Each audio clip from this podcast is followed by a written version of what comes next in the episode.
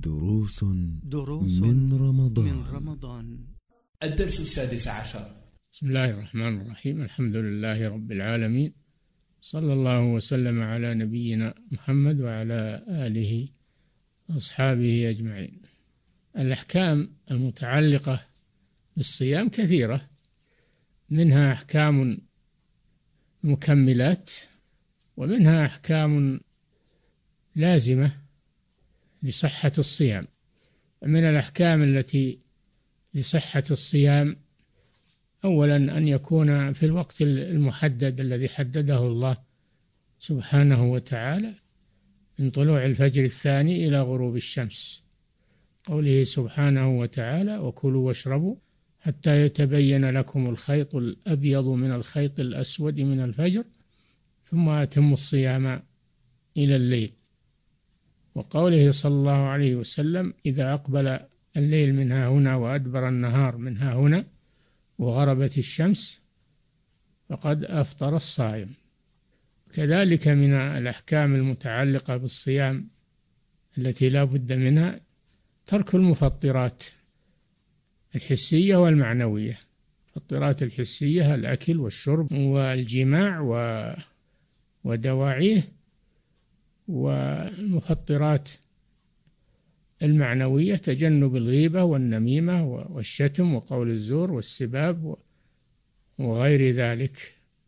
فهذه لازمة أمور لازمة للصيام.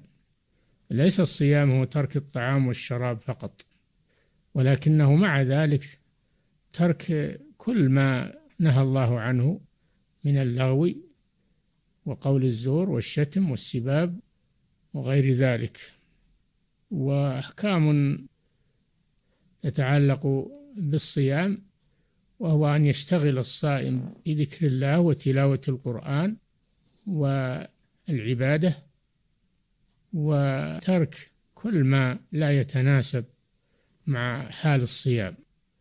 يحافظ المسلم على صيامه من لم يطع قول الزور والعمل به والجهل ليس لله حاجة في أن يدع طعامه وشرابه. فالصائم يحافظ على صيامه من المؤثرات الحسية والمعنوية. وهذا واجب على كل مسلم. هناك صيام دائم لا يفطر منه إلا بالموت وهو ترك المحرمات ومن الكلام وغيره. هذا يصوم عن المحرمات. من تكليفه وبلوغه إلى أن يتوفاه الله. تجنب المحرمات القولية والفعلية. وهناك صيام عن الطعام والشراب وهذا له وقت محدد وزمان محدد. ولكن على المسلم أن يحافظ على صيامه.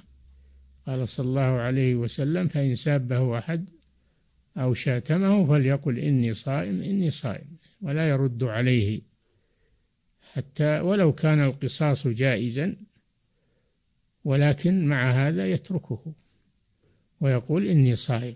يعني لولا أني صائم لرددت عليك. فهذا من آداب الصيام وحرماته الصائم يحافظ على صيامه.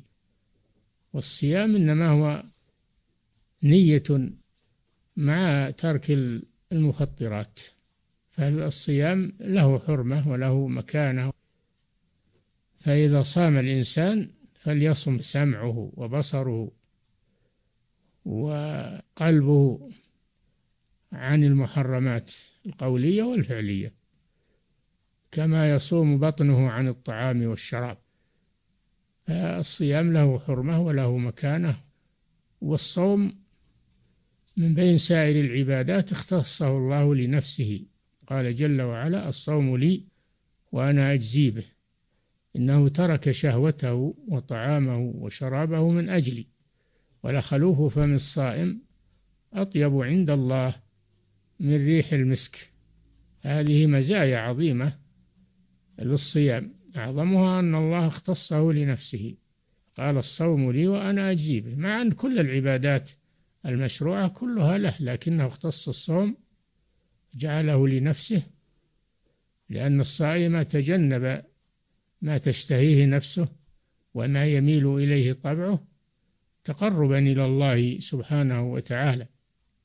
وقيل في ذلك إن المراد والله أعلم أن أعمال الصائم مضاعفة الحسنة بعشر أمثالها إلى سبعمائة ضعف إلى أضعاف كثيرة إلا الصوم فإنه لا حد لمضاعفاته. الصوم لي وأنا أجزي به. فعلى كل حال هذا يدل على شرف الصيام وشرف الصائم عند الله سبحانه وتعالى فليحافظ المسلم على هذه العبادة العظيمة ويخلصها لله عز وجل ويتأدب بآدابها حتى ينال هذا الثواب عند الله سبحانه وتعالى. فليس الصيام هو مجرد ترك الطعام والشراب. هذا أهون الصيام وأسهل الصيام ولكن الصيام أشمل من ذلك أن يترك كل ما حرمه الله من النظر المحرم والسماع المحرم والكلام المحرم. تجنبوا كل ذلك لئلا يجرح صيامه. قال صلى الله عليه وسلم رب صائم حظه من صيامه الجوع والعطش. يعني يصوم يترك الطعام والشراب لكن لا يترك بقية المحرمات القولية والفعلية والقلبية. هذا ليس لله حاجة بأن يدع طعامه وشرابه لأنه ليس له ليس هذا هو الصيام المطلوب. فعلى المسلم أن يتذكر هذا أن يحافظ على صيامه أن يتقيد بأحكام الصيام أن يكون ذلك خالصا لوجه الله سبحانه وتعالى وصلى الله وسلم على نبينا محمد وعلى آله وأصحابه أجمعين.